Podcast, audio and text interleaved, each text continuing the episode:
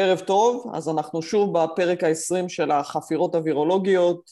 המשתתפים הרגילים, פרופסור בכך ודוקטור אורן קובילר מאוניברסיטת תל אביב, והיום יש לנו אה, אורח, דוקטור איציק לוי, מנהל יחידת האיידס בבית החולים שיבא, אה, וכמו שאתם מבינים, אנחנו הולכים לדבר על נגיף ה-HIV או נגיף אה, האיידס.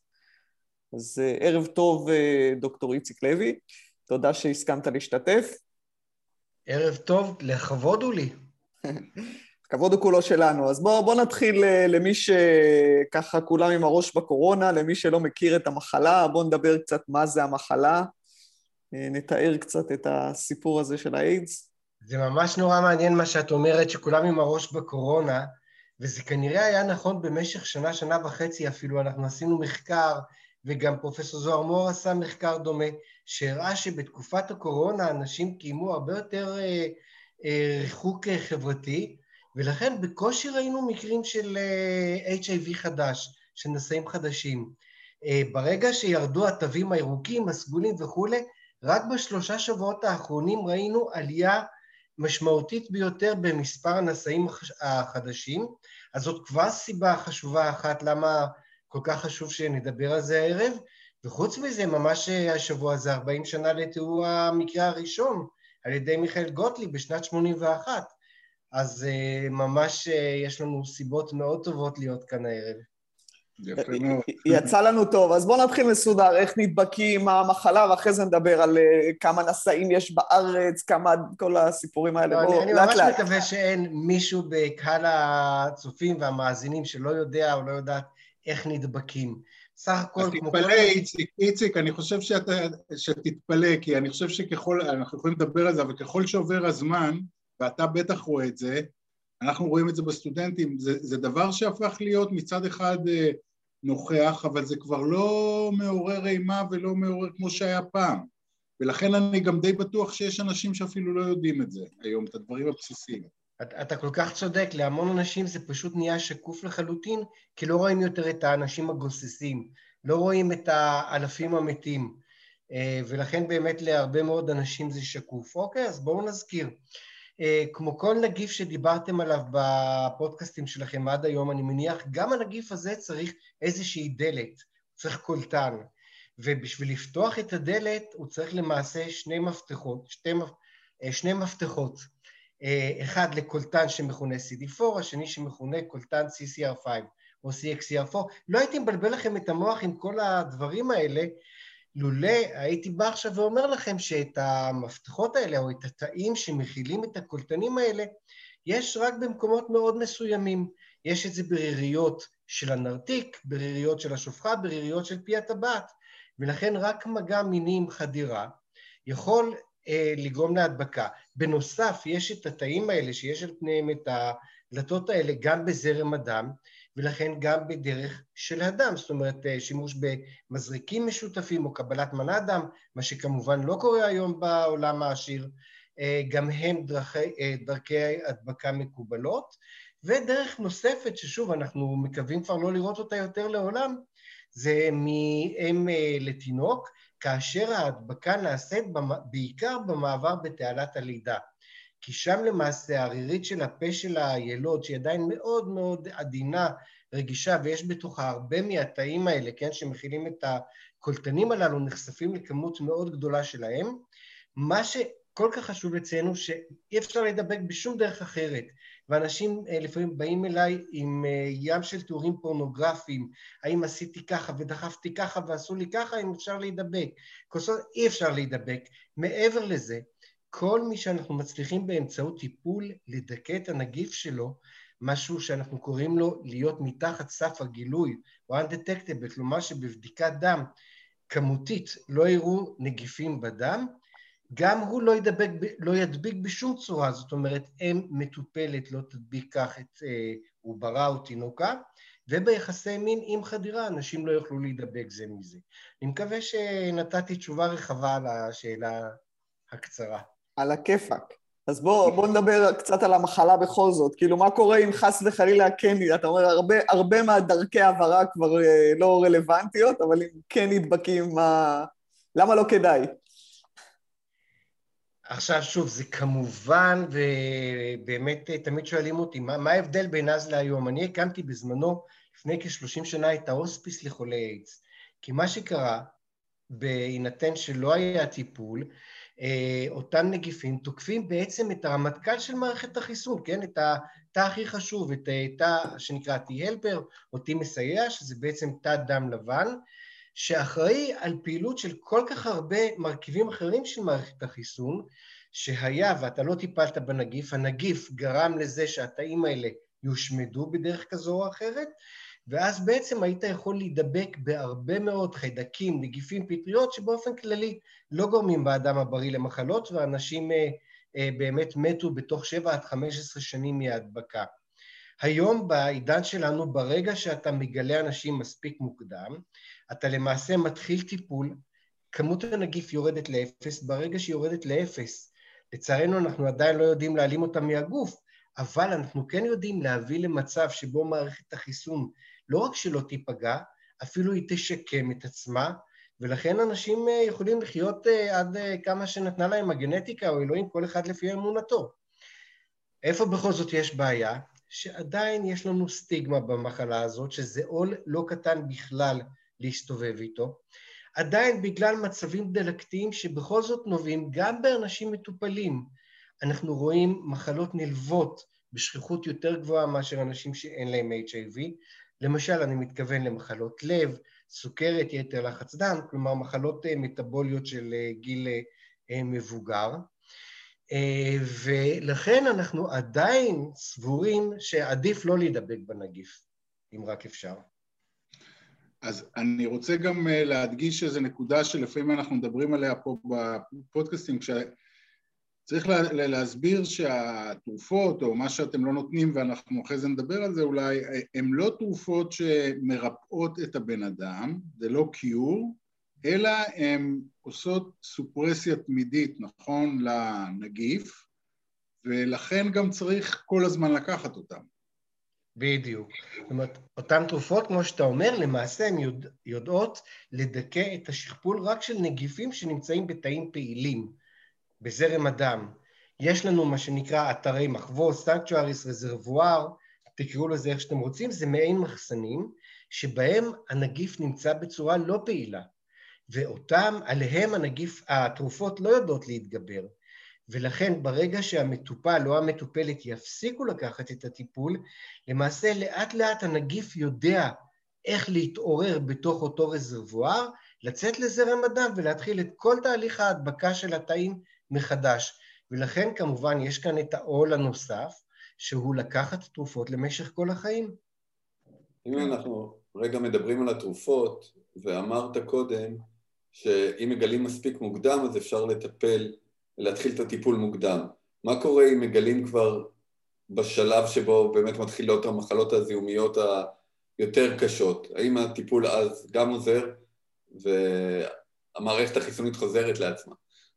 אז uh, התשובה היא מורכבת. קודם כל, בחלק מהמקרים בהחלט כן. זאת אומרת, גם אנחנו כבר גילינו אנשים שבאו עם מערכת חיסון מחוקה לחלוטין, uh, ואנחנו התחלנו טיפול במחלות הזיהומיות קודם לכן, לאחר שהצלחנו להתגבר עליהן באמצעות אנטיביוטיקות כאלה ואחרות, או נוגדי פטריות וכולי, התחלנו את הטיפול נגד נגיפים האנטי-רטרו-ויראלי, אנחנו קוראים להם, ולמעשה לאט לאט מערכת החיסון התאוששה.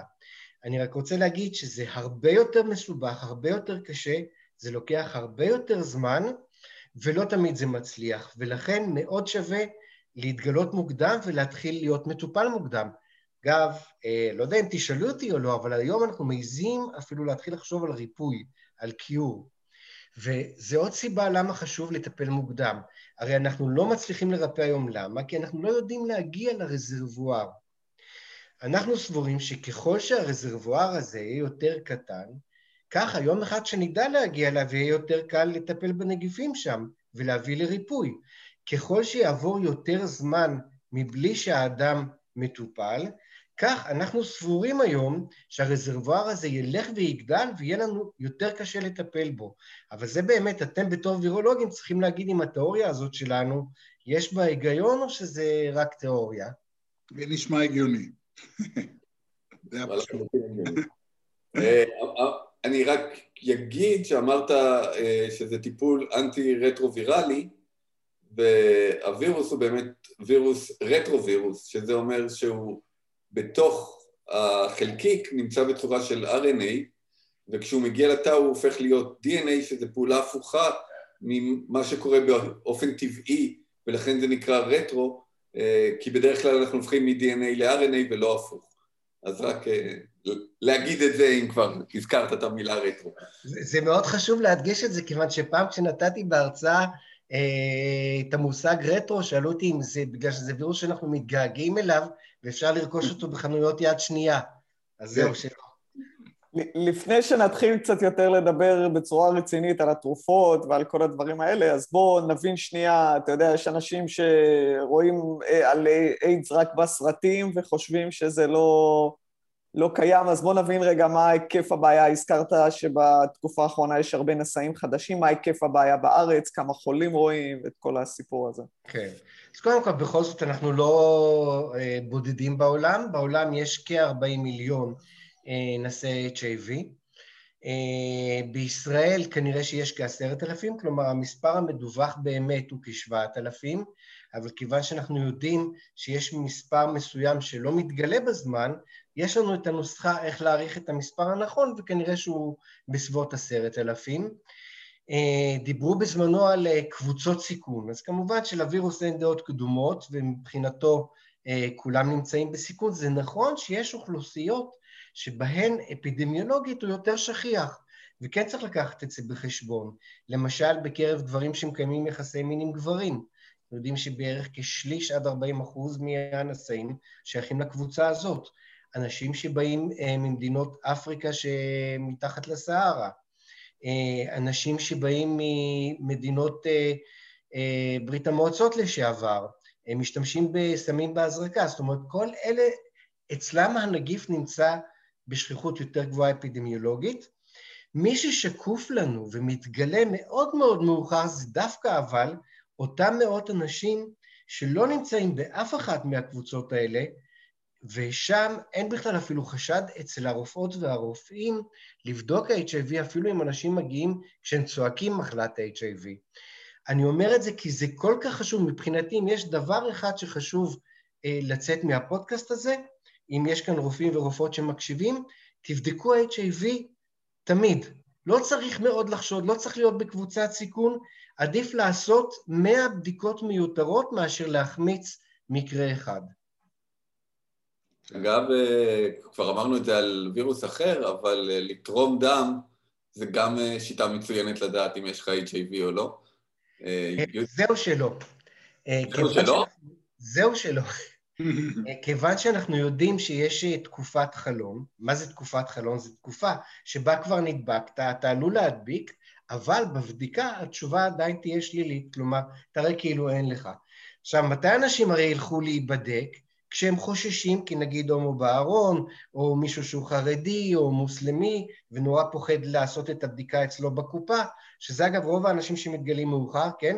ואז הם רצים מהר מהר אחרי האירוע שסיכן אותם להיבדק, שבדרך כלל זה לא, זה ממש נופל על תקופת החלון, ואז מישהו עלול לקבל את המנה הזאת ולהידבק, ולכן אנחנו ממש ממליצים בחום לא להשתמש בשירותי בנק הדם בתור uh, מעבדת בדיקה. מי שרוצה להיבדק בצורה אנונימית יכול לעשות כאן אה, כן גם במרפאות של הוועד למלחמה באיידס וגם במרפאות המחלות מין של משרד הבריאות, יש בלווינסקי ובמרפאת הפרסים בחיפה, וזה מקומות שבהחלט אפשר להידבק באנונימיות ולקבל תשובה. להיבדק באנונימיות. להיבדק. אפשר להידבק. אפשר גם להידבק, אבל כמובן אה, התכוונתי ל... טוב, אז בואו בוא נתחיל לדבר קצת על תרופות. באמת הקוקטיילים האלה של ה-HIV היו פריצת דרך מאוד גדולה, והם בעצם הפכו את המחלה הזאת למחלה כרונית במרכאות. בואו נדבר קצת מה זה התרופות האלה, אם יש התפתחויות בשנים האחרונות, כמה כדורים, מי נגד מי. אם יש שתי התפתחויות הכי חשובות שחלו בעולם הווירולוגיה בשנים האחרונות, זה הטיפול נגד HIV והחיסון אה, לקוביד, לקורונה. סליחה, והטיפול להפטיטיס C?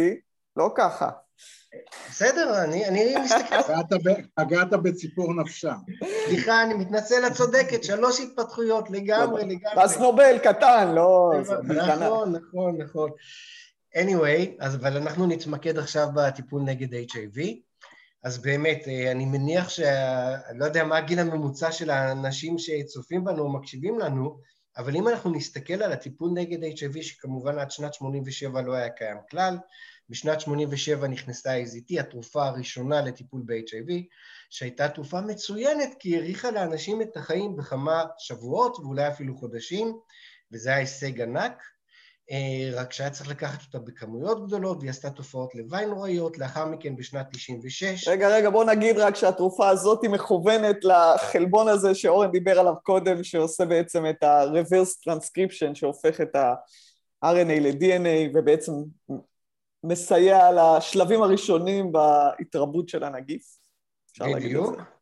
נכון, ועד שנת 96 נכנסו עוד אה, כמה תרופות שמעכבות את אותו אנזים, בשתי שיטות אגב, אחת הפיכה, אחת בלתי הפיכה, לא חשוב, ונכנסו עוד תרופות שמעכבות את אחד האנזימים החשובים של הנגיף, שהוא פרוטאז, שעוזר לו ככה לבנות את עצמו, למעשה לפרק את עצמו בשביל לבנות את עצמו מחדש, ודייוויד הוק קיבל אפילו את איש השנה בטיימס, אה, שזה כמעט כמו פרס נובל, ובעצם הוא פיתח את מה שנקרא שיטת הקוקטייל, כן? שצריך שילוב של כמה תרופות, וזה למה?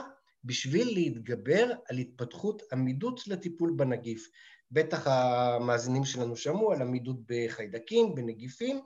הנגיף הזה מפתח עמידות בצורה בלתי רגילה אם אנחנו מטפלים רק בתרופה אחת, ולכן היה צריך בעצם שילוב של כמה תרופות. הבעיה עם הטיפול, עם הקוקטייל, שהוא כלל המון תרופות, למעלה מ-24 כדורים שאנשים היו צריכים לקחת כל יום. רגע, רגע, בוא, בוא נסביר, הנקודה הזאת של הקוקטייל, סליחה שאני ככה קוטעת, ב... בוא נסביר את העניין הזה של הקוקטייל, כי זה נראה לי עניין אה, סופר חשוב, נכון? מישהו רוצה או רק אני הכל? לא, אה, את... אה. אני, עליי, בסדר. אה, אז הסיפור הזה של הקוקטייל, כמו שאתם מכירים כולם את הווריאנטים מהקורונה, בעצם נגיפים עושים הרבה מוטציות בחומר הגנטי שלהם, ובעצם הרעיון מאחורי הקוקטייל זה שאם אתה מכוון את התרופות שלך למטרות שונות בנגיף, אז בעצם הנגיף לא יכול ליצור מוטציות כנגד כל כך הרבה מטרות, ואם הוא עושה את זה הוא פשוט נהיה לא פעיל, ולכן מטפלים בשילוב של תרופות שכל אחד מהם הוא כנגד מטרה אחרת בעצם בנגיף. יפה מאוד. הדבר הזה אפילו אנחנו, הקלינאים, יש לנו מושג, שתכף אה, תבינו למה הוא חשוב שאני אציין אותו, הוא נקרא מחסום גנטי. אה, למה הכוונה במחסום גנטי? הוא בעצם סופר כמה מוטציות צריך הנגיף לפתח בשביל שהתרופה כבר לא תשפיע יותר. ואנחנו יודעים למשל שלאותם מעכבי פרוטאז יש מחסום גנטי מאוד רחב. כלומר, גם אם לנגיף היו כך וכך מוטציות, עדיין התרופה עבדה. אבל כפי שאמרתי, תופעות הלוואי היו אוי ואבוי. ואז לפני כ-11 שנה אה, נכנס לשימוש, נכנסה לשימוש קבוצה חדשה לגמרי של תרופות, אה, שנקראות מעכבות אינטגרז, ולמעשה מהו אותו אינטגרז? הוא אחד האנזימים באמת החשובים, את יודעת מה? כל האנזימים חשובים.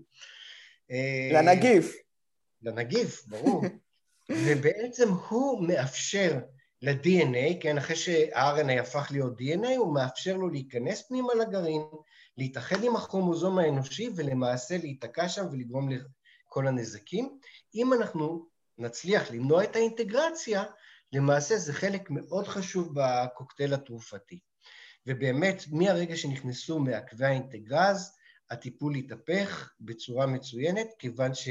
הסתבר שהם הרבה יותר יעילים מכל התרופות שהיו קודם לכן. מסתבר שהם הרבה יותר בטוחים, כי בגוף האדם אין... אה, אה, משהו דומה. אה? אין משהו דומה. בדיוק. ושאפשר אפילו לתת אותם בכדור כל כך קטנטן, שבמקום לקחת 20 כדורים ביום, אפשר לתת כדור אחד, אפילו אם משלבים בתוכו עוד שתי תרופות, כי עדיין לא ירדו משלוש תרופות. עוד לא באמת ידענו עד כמה חזק האינטגרז. מה שקרה ממש לאחרונה, לפני כארבע שנים, טוב, זה לא כזה לאחרונה, הבינו שחלק מהמעכבי אינטגרז החדשים הם כל כך יעילים, שלמעשה אפשר לצרף להם רק תרופה אחת.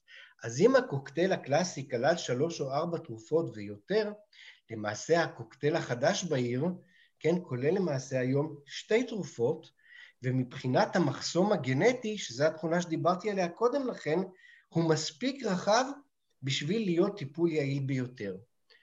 באו היצרני התרופות ואמרו, אז רגע, רגע, רגע, אם ככה, בואו נבנה מעכבי integrase שיש להם זמן מחצית חיים מאוד ארוכה, זמן מחצית החיים, כלומר משך הזמן שלוקח לתרופה עד שהיא מתפנה מהגוף. בואו נוסיף להם עוד תרופה אחת מעכבת ריברס טרנסקריפטז, את ה-reverse טרנסקריפטז, גם כן עם T חצי, עם זמן מחצית חיים מאוד ארוכה, וניתן את זה בזריקה. ואכן עשו כמה מחקרים, מחקרי הלאטה, אחר כך מחקר האטלס, ולמעשה מה שנמצא זה שאפשר לתת את הטיפול הזה בזריקה אחת לחודשיים. באו המתחרים ואמרו, רגע, רגע, אז למה פעם בחודשיים? בואו נמצא עכשיו תרופות שאפשר לתת לתקופה הרבה יותר ארוכה.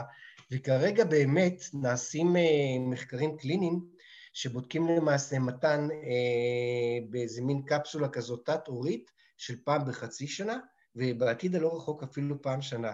אז תארו לעצמכם איזה עולם של HIV אנחנו קיבלנו אחרי שנשים היו צריכים לקחת 24 כדורים ביום לזה שישתילו להם איזה משהו קטן מתחת לאור שיחזיק מעמד שנה. אם זאת לא התקדמות, מה היא כן?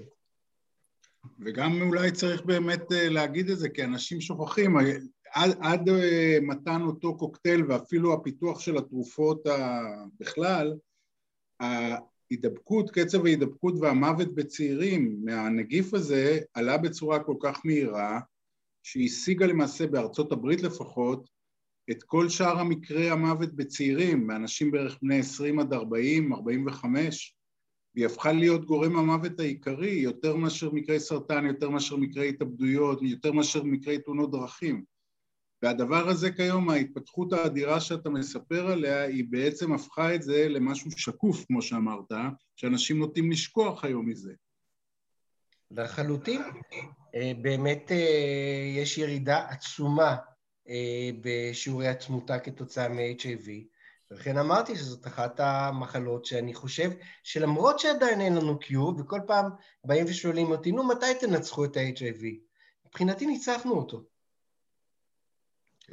שני דברים. אחד, באפריקה עדיין לא, לצערי.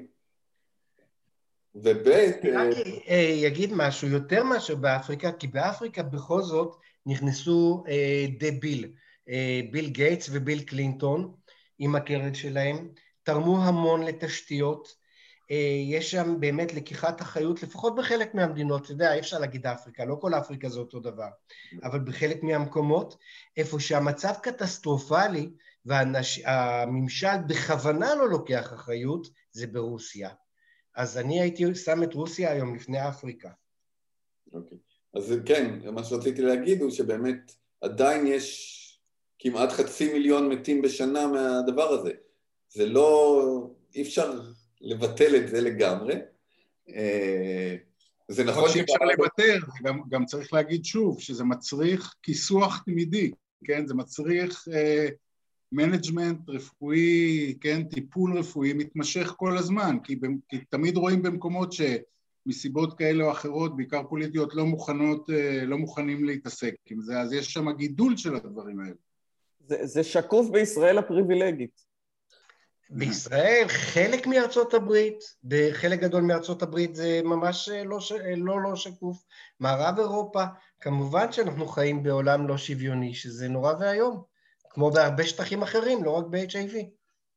אז, אז באמת אני רוצה לשאול אותך על זה דווקא בהקשר של ישראל שהיא מדינת מהגרים ומביאה, ואנשים מגיעים מכל קצות העולם, בין אם הם מהגרים או שהם מהגרי עבודה או שהם מהגרים על רקע, רקע אחר עד, עד, אז מה אנחנו יודעים מבחינת זנים שונים של HIV, מה אנחנו יודעים מבחינת מה שקורה בארץ, מה אנחנו יודעים מבחינת הרגישות לתרופות וכולי.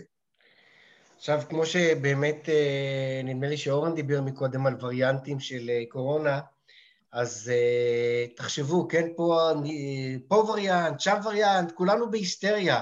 נגיף ה-HIV עושה אלפי וריאנטים ביום, אז מה שנקרא, what are you talking about? כן. Uh, אולי אם uh, נגיד איזה מילה על חיסונים אחר כך, אז גם תבינו למה באמת עוד אין uh, חיסון. אבל בגדול אנחנו מחלקים את זה, מה שנקרא, לשבטים, או clades, אנחנו קוראים לזה, שבאמת יש את הזן האפריקאי, אה, למשל שהוא זן C בעיקרו, יש את הזן הלבן, כן, העשיר, הפריבילגי, בעיקר אצל הומואים אנחנו רואים את זה, זה זן B, יש את אה, A6 זן עולה היום ברוסיה ואוקראינה. אז יש לנו כמובן זנים. מבחינה קלינית יש הבדל קטן מאוד ביניהם, אה, אולי משמעות של איזה טיפול להתחיל גם בכלל לא בטוח, אני אפילו לא אכנס לזה כי לא בטוח כמה זה משמעותי, זה מחקר שרק ממש בשבועות אלה מתחיל. אה, אני, הדבר שיותר מפריע לי, אה, אני לא יודע אם מותר לי פה להיכנס קצת לפוליטיקה וחברה, זה שגם פה בארץ הדברים הם לא שוויוניים. הרי לא כל המהגרים הם אותו דבר. מי שמהגר או עולה חדש, כן, ומקבל תעודת זהות אה, ישראלית, יהודית, מגיע לו כל הטיפול נגד HIV כמו כרגיל, כמובן. אבל יש לנו בארץ מאות אה, חסרי מעמד אה, אזרחי, פליטים, מבקשי מקלט וכולי, שלצערי הטיפול שניתן להם הוא נורא ואיום, ושם אנחנו עדיין נותנים את אותו AZT מפעם, את אותם מעכבי פרוטאז מפעם, כי אין לנו פשוט כלים אחרים לטפל בהם, ואנחנו רואים את הסיבוכים, ואנחנו רואים את תופעות הלוואי, ואנחנו רואים את מחלות הקשורות לאיידס שמתפתחות כתוצאה מזה, וזה משהו שאני, כל יום אני צריך לחיות איתו, וכרופא קלינאי, אני חייב להגיד שזה פשוט איום ונורא. אז קדימה, הנה, זה המקום שאתה יכול אה, להביע מחאה, ואולי מישהו ישמע אותה גם. תאמין לי שאני את המחאה הזאת מביע כל שבוע בקול רם ובעיתות עזות. כן, אפילו בתור וירולוגים אנחנו יכולים לתמוך אפילו במובן הציני, כן? ש... שזה לא מצב טוב שאתה מקיים איזשהו, אה, נקרא לזה רזובואר של, אה, של אנשים שלא לא מטופלים בצורה טובה ומקסימליסטית. לגמרי. בטח לצרות. נכון, זה יהיה המאגר של העמידויות הבא. כן. אין לנו עוד הרבה זמן. כן, מה שאתה אומר, אבל רק אני רוצה לסכם בפשטות, שב-HIV אנחנו מכירים הרבה מאוד זנים, בארץ אנחנו יודעים שיש הרבה מאוד זנים, אבל מבחינה טיפולית זה לא משנה מבחינה עקרונית, כי התרופות שיוצרו מטפלות בכל הזנים הידועים. נכון. אין לנו עוד הרבה זמן, ויש עוד שני נושאים חשובים שאנחנו צריכים לכסות. אחד זה הטיפול הפרופילקטי, ושתיים זה למה אין חיסון. ואורן רוצה להגיד עוד משהו, אבל לא, לא, לא. אין לנו... לא? אוקיי. אז קודם כל לגבי הטיפול הפרופילקטי, כמובן שהכי טוב זה למנוע. וכמובן... אולי בוא נגיד מה זה טיפול פרופילקטי למי שלא יודע. טיפול מניעתי, כלומר משהו שאתה עושה על מנת למנוע מחלה. למשל, טיפול נגד מלאריה כשאתה נוסע לאפריקה. אה, עכשיו, כמובן שהדרך הכי קלה אה, איך אומרים? לכאורה, אומרים ב... היא לשים אה, קונדום, להשתמש בקונדום. אבל איך אמר לי פעם בחורצ'יק? אחרי שעשית פעם אחת סקס בלי קונדום, אתה כבר לא תחזור לדבר הזה. עכשיו, למה אני אומר את זה? כי זה פשוט איום ונורא. בשנות התשעים, יש לי את הפריבילגיה שאני זקן, כן? אז הייתי פה כבר אז. השימוש בקונדום עלה מיד. בצורה אה, דרמטית, וראינו ירידה, ראינו ירידה לא רק ב-HIV, ראינו ירידה במחלות מין אחרות. אה, אבל מה שקרה זה שעם הזמן חלה ממש שחיקת הקונדום, אנחנו קוראים לזה, וזה מהרבה סיבות. א', אולי כי באמת המחלה שקופה היום, אנשים יודעים שלא מתים מזה. אז יש פחות הקפדה. דבר שני, נמאס להשתמש בו. דבר שלישי, הפרטנרים הרבה פעמים לא רוצה, אז יש פה לחץ חברתי. אפשר להיכנס להרצאה סוציולוגית שלמה. העובדה בשטח היא שפחות מ-50% מהאנשים, ואני מדבר על אנשים למשל בקרב גברים שמקיימים יחסי מין עם גברים, שם עשינו הרבה מחקרים בנושא, משתמשים בקונדום באופן קבוע. כשאנחנו ראינו שיש עלייה עצומה בהדבקות, פלוס הדבקות במחלות מין, והבנו שאין שימוש בקונדום, אמרנו, בואו אולי ננסה, אני אומר אמרנו, אבל זה כמובן לא אני, אלא החוקרים בארצות הברית, בואו ננסה לראות אם אפשר לעשות מניעה ביולוגית, כי מה שלא עובד התנהגותית, אה, בואו נראה אם ביולוגית אפשר, ובאמת לקחו חלק ממרכיבי הקוקטייל, כלומר שתי תרופות שמעכבות את הריברס טרנסקריפטז, שנמצאות אגב בכדור אחד, שהשם הקלאסי שלו כן הוא טרובדה, ואמרו בואו ננסה לתת את זה לאנשים שאין להם את הנגיף, ונראה אם הוא מונע. משהו שנקרא PrEP, Pre-Exposure Prophylaxis. ואכן היה מחקר מאוד גדול בארצות הברית שהראה שזה אפשרי. המחקר הזה היו לו בעיות אה, מתודולוגיות, אה, אנשים לא ממש נצמדו. לאחר מכן היו שני מחקרי דגל נוספים, אחד אה, בריטי, אחד צרפתי, כל אחד נתן את הטיפול בשיטה קצת אחרת, לא ניכנס לפרטים, אבל מה שהם הראו זה שאם אתה לוקח את הטיפול בפרפ, כן, בתרובדה בצורה קבועה, אתה למעשה עשוי למנוע הדבקה ב-HIV ב-96%, גם אם אינך משתמש באמצעי מניעה. ובאמת הדבר הזה נכנס אה, בסך הכל לרוב מדינות העולם. כאן בארץ הוא נכנס לפני בערך כארבע שנים, לפני כשנה הוא נכנס לסל התרופות אה, בהשתתפות עצמית של כ-200 שקל. אנחנו אה, ננסה עכשיו ללחוץ להוזיל אותו קצת יותר, כי באמת אנשים צעירים, לפעמים אפילו ה-200 שקל האלה זה קצת הרבה מדי בשבילם, ולמעשה זה הדרכים שכיום יש לנו על מנת למנוע את ההדבקה. אה, והטיפול הזה הוא צריך לקחת אותו לפני בילוי או על בסיס קבוע?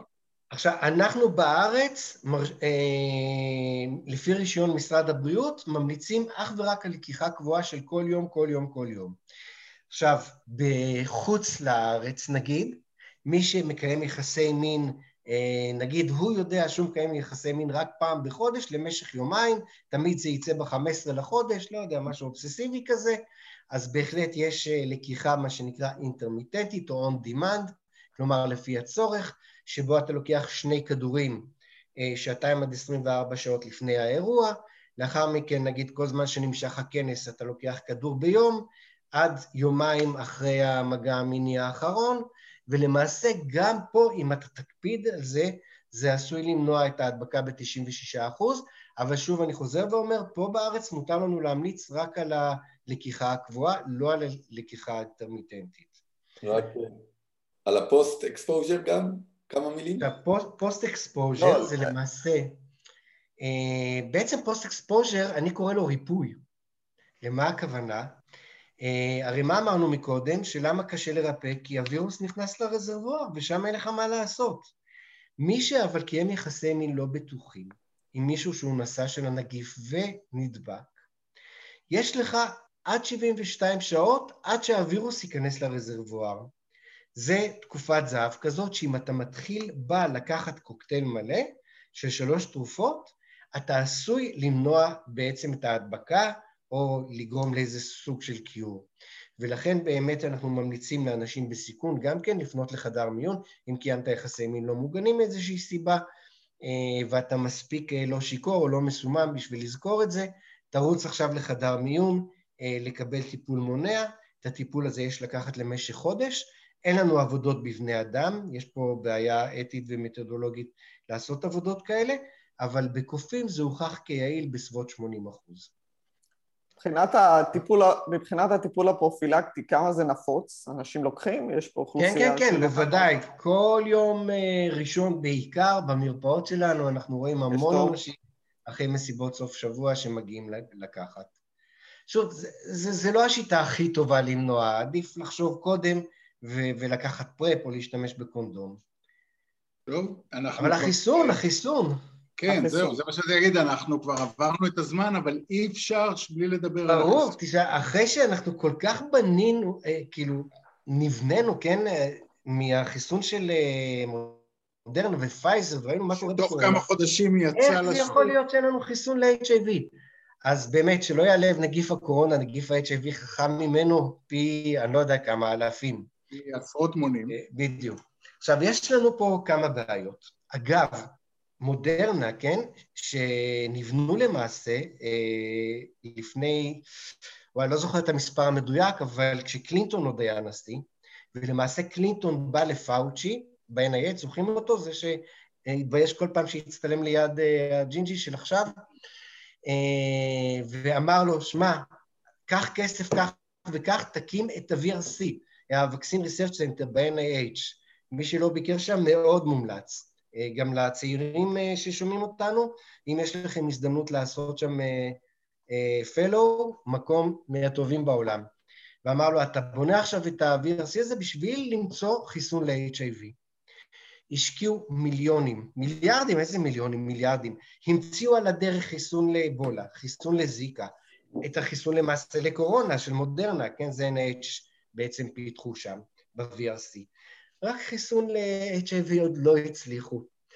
עכשיו, מה הבעיה? ואני אעשה את זה הכי בקצרה, קודם כל, הווירוס הזה משתנה באמת כל הזמן, אתה לא יכול לרדוף אחריו. פיתחת נוגדנים ספציפיים, ולמעשה הם כבר לא שווים יותר, כי למחרת כבר יהיה וירוס שהנוגדנים האלה לא מכירים אותם.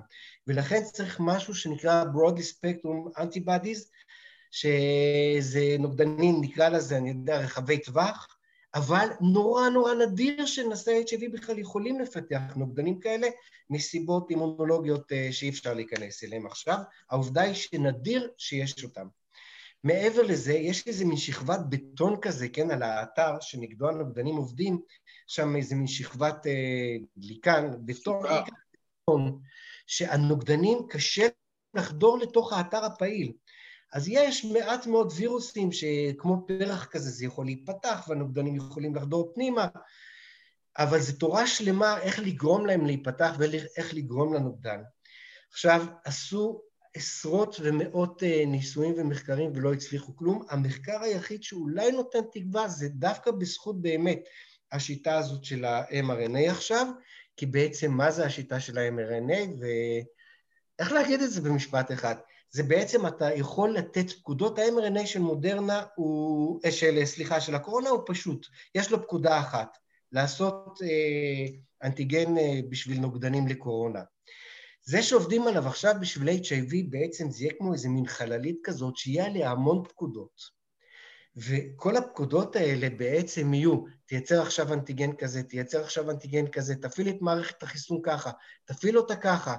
ולפני שלושה חודשים היה אה, בעצם אה, פרסום ראשון של אם החללית אה, mRNA הזאת עובדת בעכברים, והראו שמחצית מהעכברים מצליחים לפתח נוגדנים broadly spectrum אה, antibodies, כן, אה, מנטרלים אה, גדולים, רכבי טווח, לפחות למשך מספר חודשים, וזו פעם ראשונה שהראו שהדבר הזה בכלל כקונספט הוא אפשרי. אז אני יודע שאמרתי עכשיו איזה מין משהו שנשמע כזה מדע בדיוני, אבל ממש עובדים על זה, ואני מאמין שייקח עוד כמה שנים, אבל אנחנו נראה חיסון גם לקורונה. כן, אולי במילים אחרות אה, בעצם... סליחה, גם ל-HIV כמובן התכוונתי. במילים פשוטות אה, זה בעצם חיסון אחד שיאפשר להציג הרבה מאוד סוגים, הרבה מאוד וריאנטים בבת אחת, ואז אולי מערכת החיסון תוכל לייצר נוגדנים כנגד כל האפשרויות האלה ובכך לבלום את הנגיף. ערן, איך אתה תמיד עושה את הדברים כל כך פשוטים? לא, זה לא... זה... אז, אז אני אפשט אותם עוד יותר ואני אסיים את הפרק הזה. תודה רבה, דוקטור לוי, עשית את זה גם פשוט ו... ומעניין. ומעניין, ותודה רבה לכל אה, מי שהשתתף והאזין, ושיהיה ערב טוב. תודה רבה לכם.